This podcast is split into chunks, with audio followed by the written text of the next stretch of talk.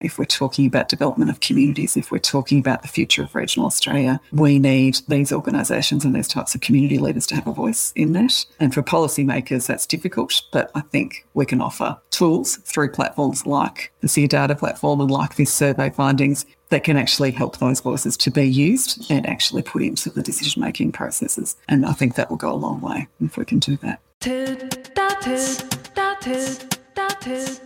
Hi,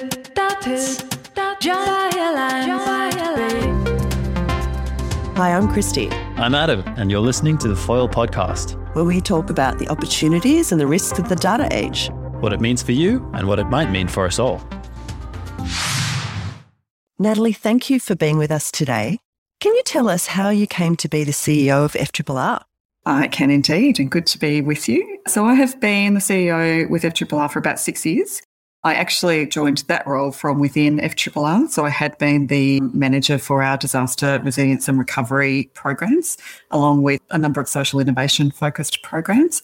But before that, I had had a career in pretty much solely the not for profit sector and pretty much solely in the small to medium sized part of the sector. So I started out in fundraising and marketing with a background in public policy and research, which I kind of early on thought I might be able to be more influential if I were working on the NFP side um, and helping to strengthen the ability of those organisations to, you know, be impactful. The role before FRRR was in a consultancy with a group called Matrix on board, and we worked with SME, so as not for profits, with their organisational capacity building, so governance, um, strategy, evaluation, workforce sort of development, that kind of thing. And those organisations were, you know, of a size that they had limited access to skilled support. So we were really a tailored, bespoke agency that was really about working with them where they were at and, and getting them, I guess, their resourcing and their capacity strengthened. So that included financial services and, you know, development of back end support for them as well. So it's a lifelong passion. And such an incredibly interesting pathway where you would have seen a lot of change in the last maybe 15 years. Can you share with us what the impacts have been on the not for profit and community sector in regional and rural Australia just on the last couple of years through the multiple crises that communities have faced? I think for all of Australia, um, it has been both transformational and fundamentally disruptive. Um, you know, I think the all the parameters of knowing how to work have changed, uh, and if we think about um, successive natural disasters. And in a rural context, much of Australia was drought affected, um, severely drought affected for a long time. Um, so that kind of pressure on not-for-profits, particularly in a localised setting, in a you know very localised um, organisational context, um, you know it's an it's just an, an, immense exacerbation of pressure on those organisations to continue delivering um, in, a, in an environment of both depletion of capital and resources and time, um, and additional, um, you know, additional calling on those people and those services and organisations. So that that context in terms of ongoing drought, bushfires, floods, um, which have really, you know, we used to have gaps between major events, and we just haven't had any gaps between. There's just literally been one after the other, and then the COVID pandemic, which obviously is something we've never or we haven't experienced in generations here, um, has absolutely um, shocked, you know, the core of the way that those organisations operate. So their fundraising revenue has been completely ripped out from under them in terms of most uh, grassroots not-for-profit organisations rely on community-based fundraising, whether it's events, whether it's local business sponsorships, that kind of thing. All of that was just ripped away really quickly and in a very unstable environment where we haven't known when it would come back and if it did, in what form. So that, you know, just really the rules of the game have fundamentally changed. And that I think is both it both presents opportunities, clearly, as any disruption does, to really think about how we actually support thriving communities and thriving organisations in those communities.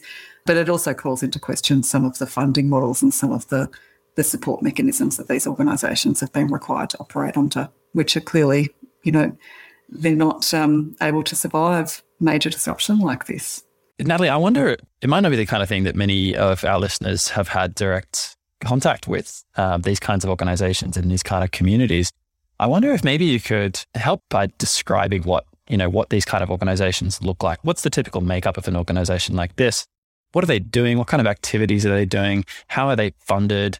You know, what is life like in these organizations, in these communities? Yeah, so when I'm describing these organisations, I'm thinking about typically smaller and more remote communities. But certainly within the larger regional centres as well. But typically, you know, the smaller and the more remote a community, um, the more of the types of organisations I'm describing exist. And so they will tend to be volunteer run.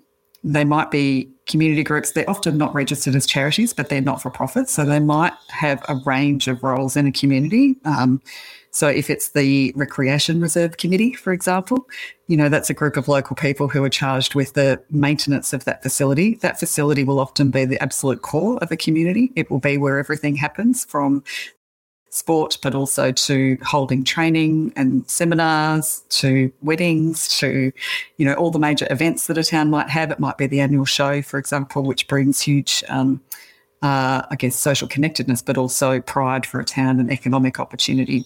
You've also got the likes of arts organisations, which are, you know, supporting people to participate in cultural activities and, you know, creativity. Got economic sort of business development groups like the chambers of commerce. So they're, you know, they're often not staffed or they might have one part-time staff or something like that. So they're very much literally the fabric of those communities. They are the people that live and breathe life there every day. They usually might be business owners or they might be employed within local businesses or they might work in local government.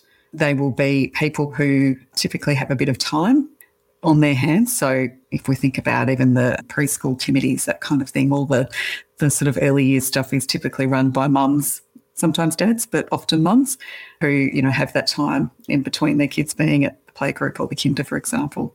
Or, you know, you've got some older people.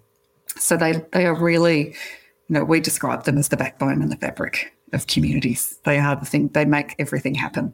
And nothing really happens without them. So if we think about all the events that are run if we think about the, you know, everything down to the Christmas decorations that go up at the end of the year through to the, you know, the events that bring families together, the resources that help newcomers to town know what's what in the community, all of that is driven by these community groups.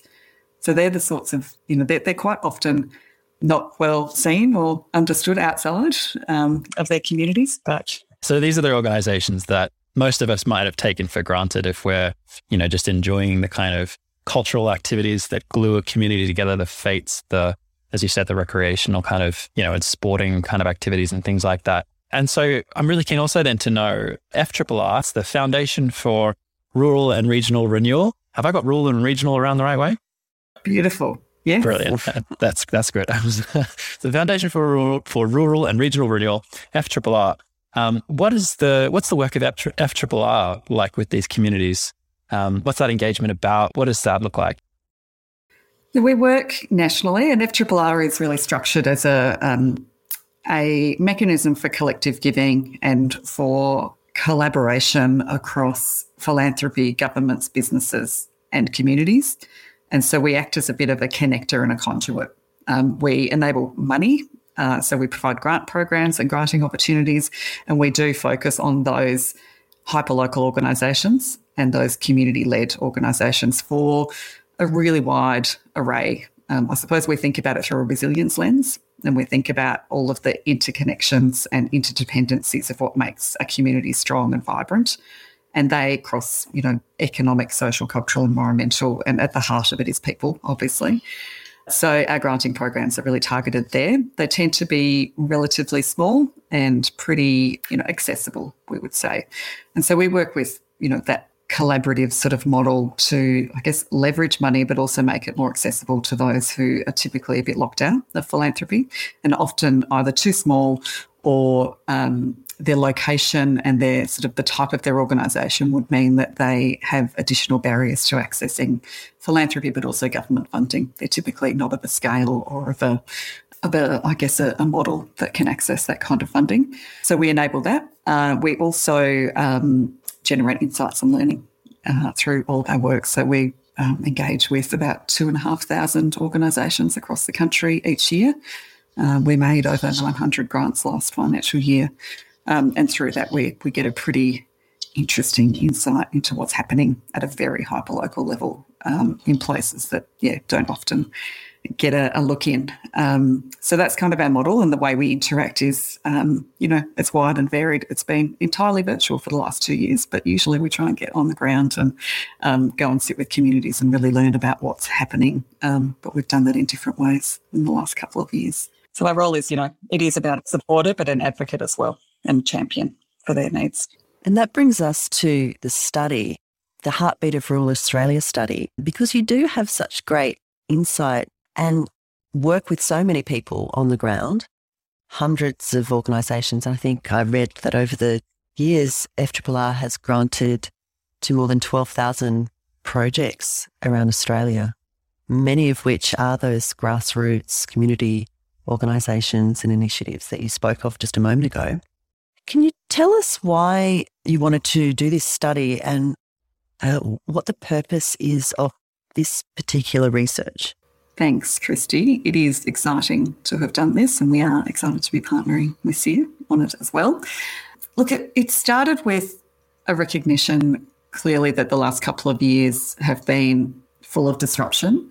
We also really believe that regional Australia is on the front line of our biggest challenges and have been on the front line of, of, a lot of this disruption, particularly when we think about the context of natural disasters um, followed by COVID. And the part about all of that is that these grassroots organisations don't tend to have a voice, and they're not te- they don't tend to be recognised for the actual role and the value that they play. We see it, and I think they see it, but often they miss out, and we notice, particularly you know when there's a, a major disaster, for example, we know the role they play, but they're not actually the first at the table, and they should be. We felt there was a need to amplify that story and to give a platform to help those organisations a be positioned in a way that their needs could be validated and quantified at scale so we could actually play that role of a, a collective voice. But importantly you know actually give some practical guidance and insight into you know what is actually happening on the ground for these organisations. What what have the impacts actually been at that level? What are the sorts of things that would be most helpful and what can those who are seeking to partner, support, and walk alongside them actually able to do to help them in a way that's going to make a big difference? And so, really, it was a, a piece about how do we use our relationships and our networks and our influence to create and support and build that data set? And how do we then enable that to be used and amplified by those organisations to really help them drive their own agenda? So that was the the genesis of it. And I think the, the findings are, are really indicative of it being valuable, hopefully. And there are 640 community groups that have contributed to the survey, the majority of which are volunteer led. So we're really talking about individuals in their local communities who wear many hats, as you mentioned earlier, at the front line, as you said, of disaster recovery, disaster relief, what does that look like for people in local communities? What are organisations doing in the recovery and during crisis? Those groups are, and I think it's really important to acknowledge that those groups are both responding, but they're also recovering themselves or they're affected themselves in some ways. So they, they play a very complex role. Often the first responders, they are often if we think about the local neighbourhood house or the local craft group, you know, we support a lot of local women's groups, you know, quite informal community groups, but they're the trusted place for people um, when they've been affected by something. So they're often the knowledge source, the information source. They will do things like generate community newsletters to make sure that information is getting out. They will do things like hold weekly morning teas for people to come and just be and talk and there might be additional support, you know, provided there, like the Red Cross might be there or whoever it might be, but they are the kind of the host often. They coordinate the local recovery centres quite often in terms of a hosting them. So it might be the recreation reserve or the local hall. We provide a lot of funding for local halls to improve their facilities after disasters where they've realised that they suddenly had thousands of people to cater to and they didn't have kitchen that was fit for purpose, for example, or showers that had any hot water. So, really practical things. They offer people refuge after and during. And they really support mental health and well-being. And it's about social connectedness often. And it's really about how people support each other and how people allow each other to have space and time in a in an environment that they trust and know. And so it's a really it's a big responsibility. And there are a lot of agencies wrapped around that, providing additional support in terms of counselling support and assistance with putting through, you know, relief package payments, etc. But it is those localised organisations and community groups that are holding it. In our view, that's who we really see stepping up. And the thing that happens is that they become fatigued. There's a lot you know, especially when they're already looking after their own recovery. And there's only so many people, and there's a lot of pressure put on them naturally in terms of just the amount of work there is to do and the amount of activity there is in the early recovery, especially. And so as time goes on, you know, we we refer to it as volunteer fatigue. It's you know, it's just this depletion of energy, and you, there's not not much left in the tank to top up with. And so we're we're really concerned with how we support that as well in terms of the well-being of those community groups and people. So as much as it is about the broader community, it's about ensuring that those local people who are playing those roles are looked after as well and, and have time and space to step out when they need to. So yeah, we ran a program a few years ago, which was about actually funding those volunteers to be able to step out. So either fund volunteers as a paid wage uh, so that they could actually do it as a job or fund a position to backfill them so they could step away. And that's things like bookkeeping and grant acquittals. And, you know, just the administrative load is enormous in this context as well. Such an important cultural institution, it seems, these organizations in those communities. And uh, so important, I think, then to have that local context and to be faces in those communities that are recognized as your neighbors and your peers who are doing that work, you know, for that kind of fundamental baseline trust, if you like, of the community. So they know where to go. They know who, you know, who, who organizes this particular support service or where they can find help with, you know, getting their feet in the community when, when needing recovery.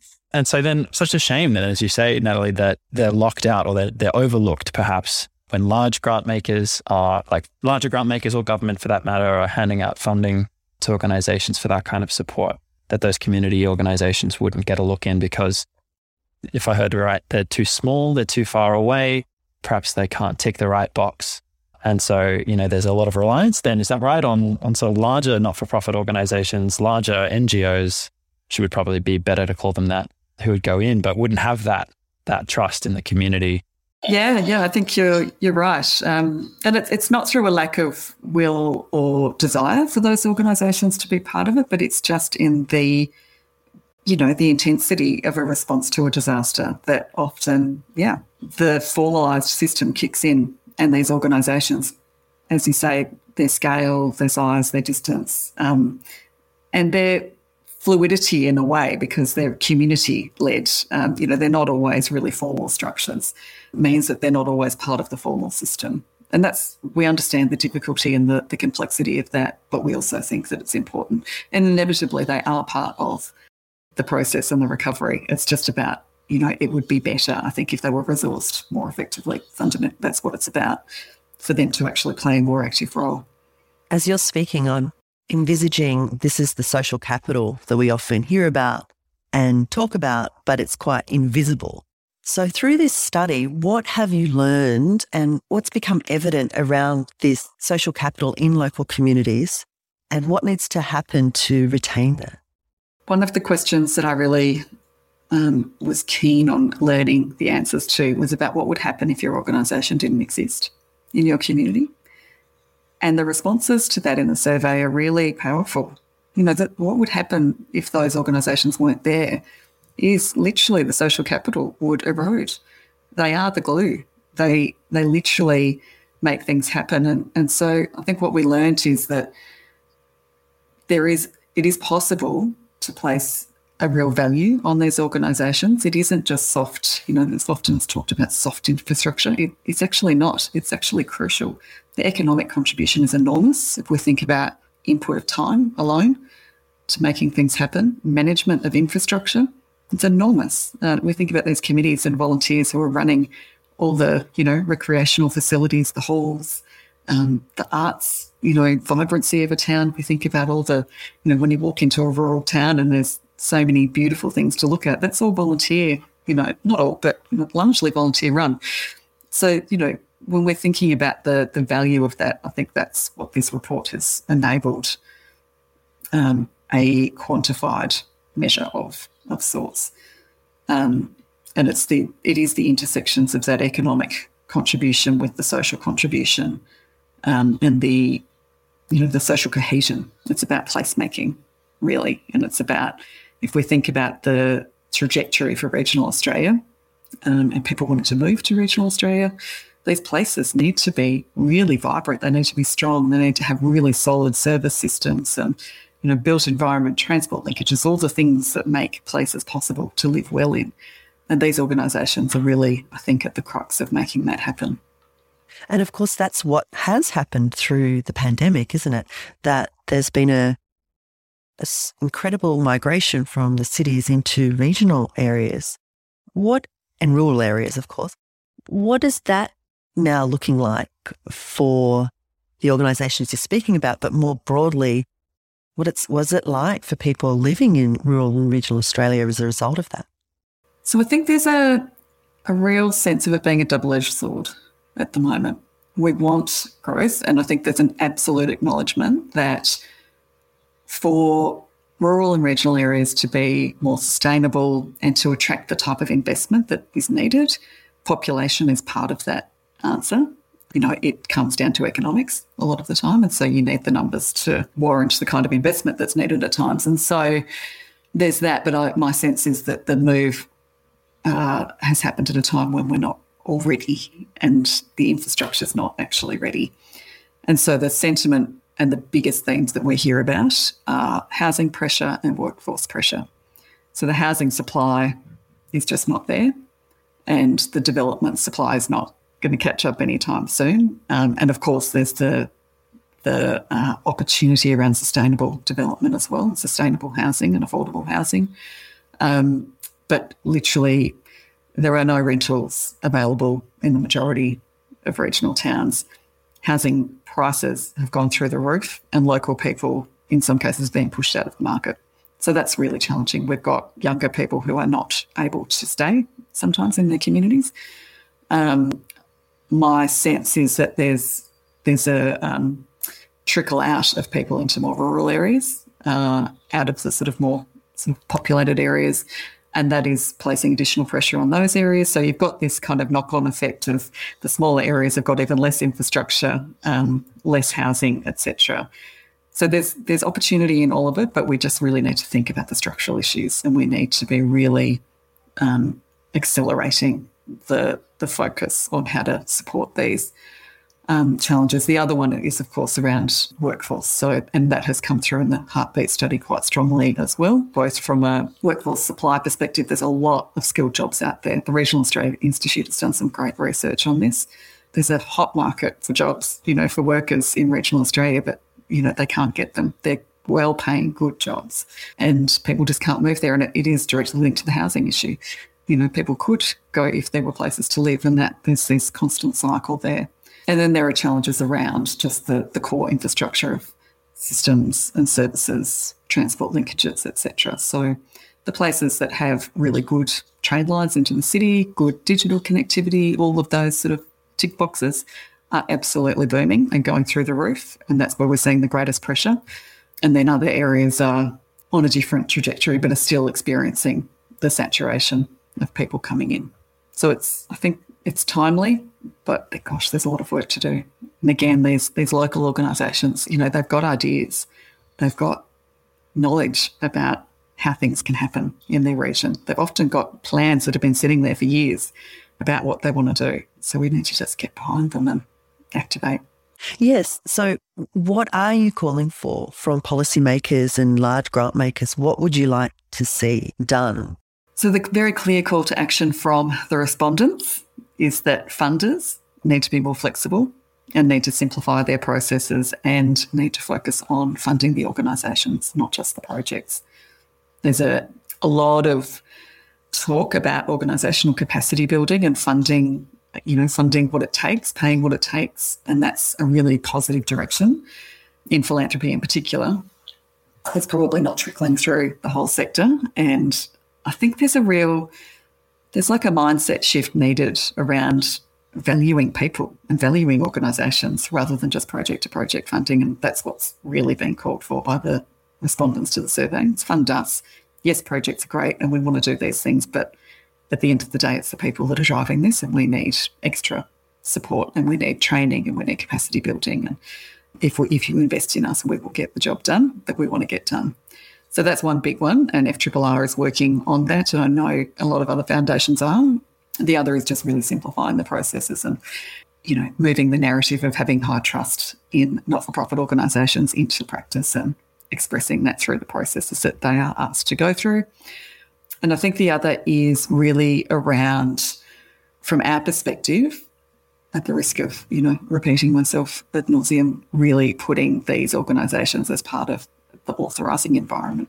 You know, if we're talking about development of communities, if we're talking about the future of regional Australia, we need these organisations and these types of community leaders to have a voice in that.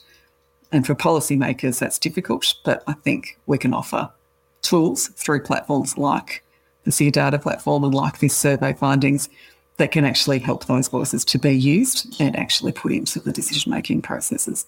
And I think that will go a long way if we can do that.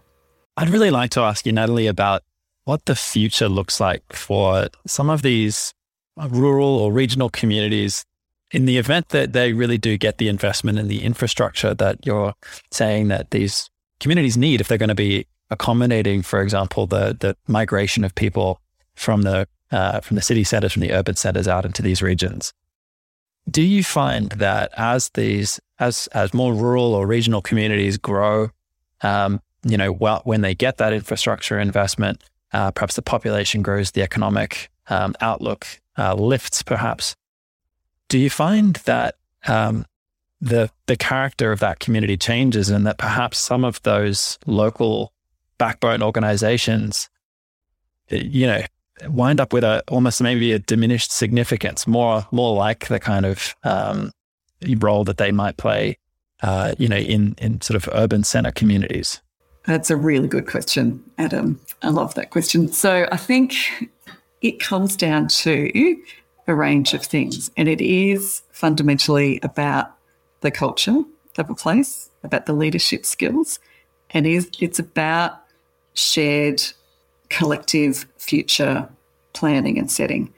And so communities that have done really well with this kind of change have actually looked at it through the perspective of uh, embracing change and reimagining a sustainable future. And the reality is that if we just keep going the way we are, we will have no more people to keep running these organisations. We actually have to evolve. We just do. And that's really hard. Change is hard, especially when we're thinking about you know, the traditional ways. And we've always done it this way. And that has worked for a long time. So why would we do it differently? And that's kind of sometimes the narrative of committees that have, you know, just gotten along and the urgency is not there. But the fact is, over time, people come along and they've got different ideas, they've got different visions, they've got different skills. And so the opportunity, you know, the communities that have done this well are ones that have seen that as an opportunity and really brought that into those existing organisations to say, well, we play this role in our community. Our community needs this going forward.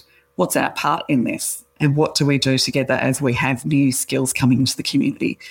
And the challenge of Mount that is about how not to be challenged by change or how not to be fearful of that change. And that can be, that's the cultural side. That's about leadership and that's about, you know, how you actually take a community on that journey rather than feeling like it's being imposed on you and like you just have to react and put up with it. And that's, you know, you get both of those and everything in between in communities that are experiencing a transition of sorts. And that's from the big scale in terms of major economic transition through to, you know, smaller things where you, you have a population profile changing, for example. But it I think it does come down to the ability of the local leadership base to work and to transfer leadership, which is complex and actually needs a lot of coaching and support if it's not there in, in abundance. It's not always. We shouldn't assume that we've got the capabilities to do that. Everyone can have the capability it's supported. So it's a great question. And I think it's, you know, that's the stuff we need to be focusing on rather than just thinking about what still needs to be fixed and replaced. So there's been so many conversations, I think, taking place recently about, about the change that regional communities are encountering, the change that we're all encountering, really.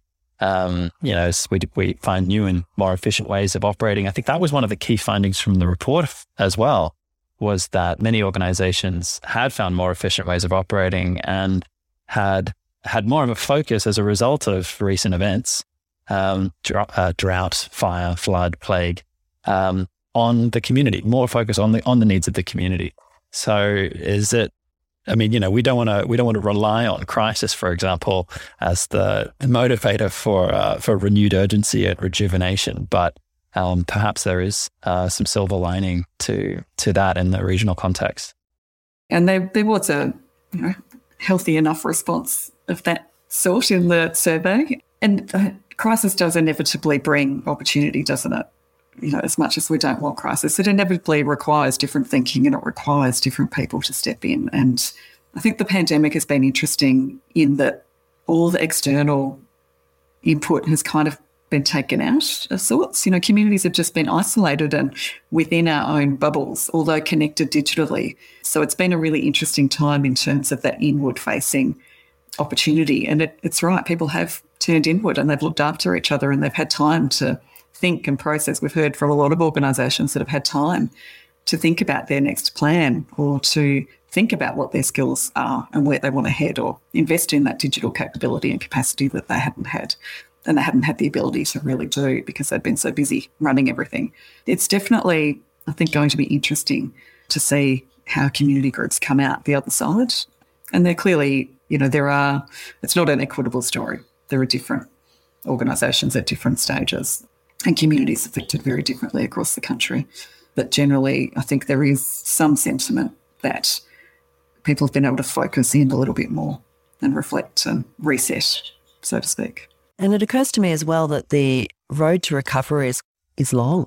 It's occurring in different places in different ways. I've heard a lot about hypervigilance in communities with people thinking about the the bushfires or floods or other natural disasters as well as the pandemic. When we transition into thriving communities, we hear a lot about the conditions for that, including, and you spoke about it earlier, infrastructure that works, that can support living well in a place. We also hear a lot about the role of collaboration, and you spoke about leadership a moment ago, as well as this idea of multi level governance and innovation. Could you help us understand what is multi level governance? The way I would think about that is that is about dispersed leadership and that it is more about just what I've been describing, I think, through this conversation, authorising different types of leadership and different types of expertise around decision making. And so I would think about it as inclusive governance structure where you've got a relative and appropriate respect for the different parts of a system that play and need to be balanced and need to be at the table in different ways. When we think about local government or regional development bodies or water management, land management, etc. You, you need everyone there, but not everyone you know, no player should have more or less. So, and it, I think, you know, that's the great thing about that concept is it's about actually recognizing and attributing the knowledge and the capability within a community and the, you know, where the formal and authorized roles sit and where the informal, yet no less authorized roles and functions sit. So, the role of the heartbeat study, and I agree with you very much so, this is really about helping to give greater information and an evidence base to strengthen those grassroots organisations, those community organisations to have a seat at the table, to have more power in that authorising system. And you've made the data available through our platform, as well as advocating for organisations to use data and build that evidence base for strengthening their story. How do you see this playing out uh, as a tool for community organisations to be part of that authorising environment? Yeah, so we, we could have gone about this work in any number of ways. It could have been a storytelling initiative, it could have been all sorts of things, but we chose a data led approach because we think that, well, data is a really important way of telling stories and it adds to the qualitative narrative. And it, it also, I think, it equips groups with something that is almost a universal language. It's something that talks to other systems. And so it's something that can translate um, and it kind of equalizes because it does add an evidence base that is valid, I suppose.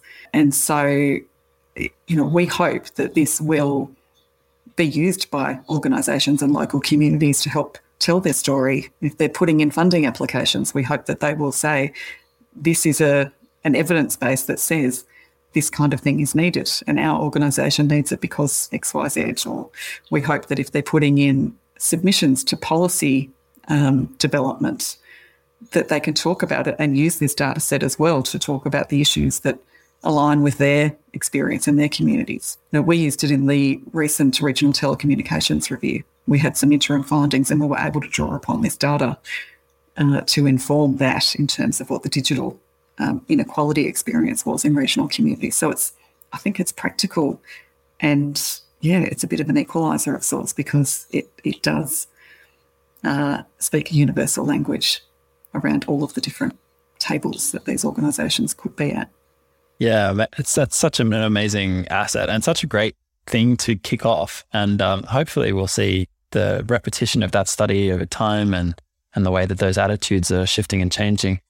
From what you've seen so far, from your experience with that study, um, previous studies as well that you've been involved with, and the kinds of responses that you've got back, what are some of the what are some of the lessons that you've learned? Some of the takeaways that you've had about the process of creating this study and what kind of questions do you think you'll maybe think about including next time around that uh, have been inspired perhaps by what you've seen so far?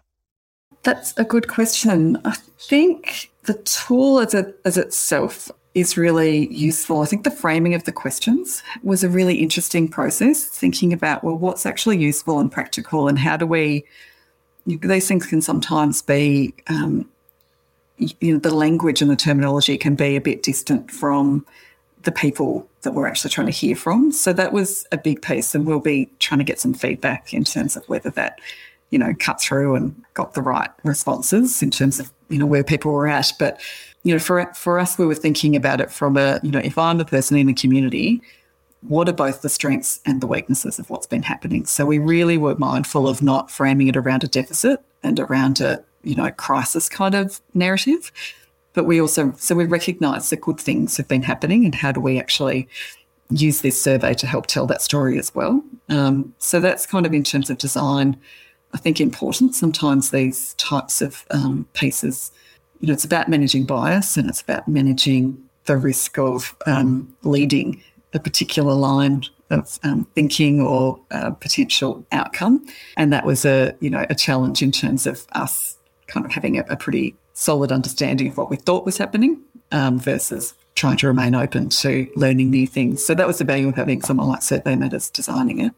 Um, the, the challenge, I think, is capturing the qualitative data. So we've got reams and reams of commentary, and it's so rich and amazing.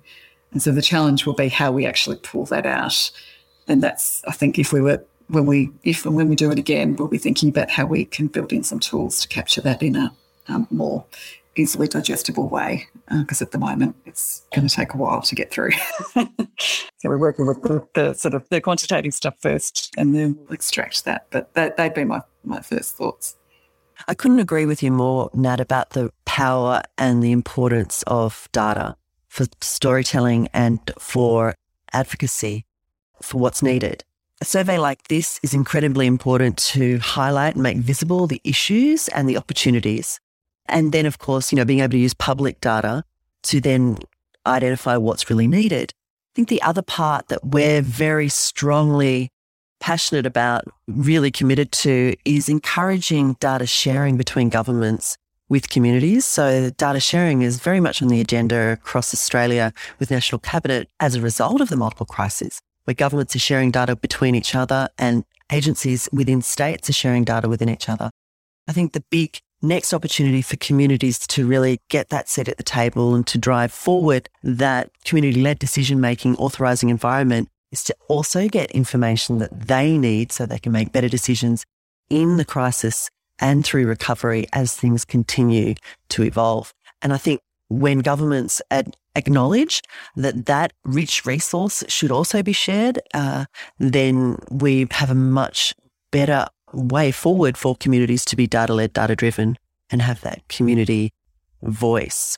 Fantastic. Couldn't agree more. Yeah. Now, is there anything else you'd like to share? I don't think so. We're just very excited to get this out there and to be, you know, able to work with you guys and your team. Um, yeah, I, I really hope that it takes off and does some good. Likewise, congratulations on, on the heartbeat study and all of the work. We're really behind it and look forward to hearing what the outcomes will be. Thank you.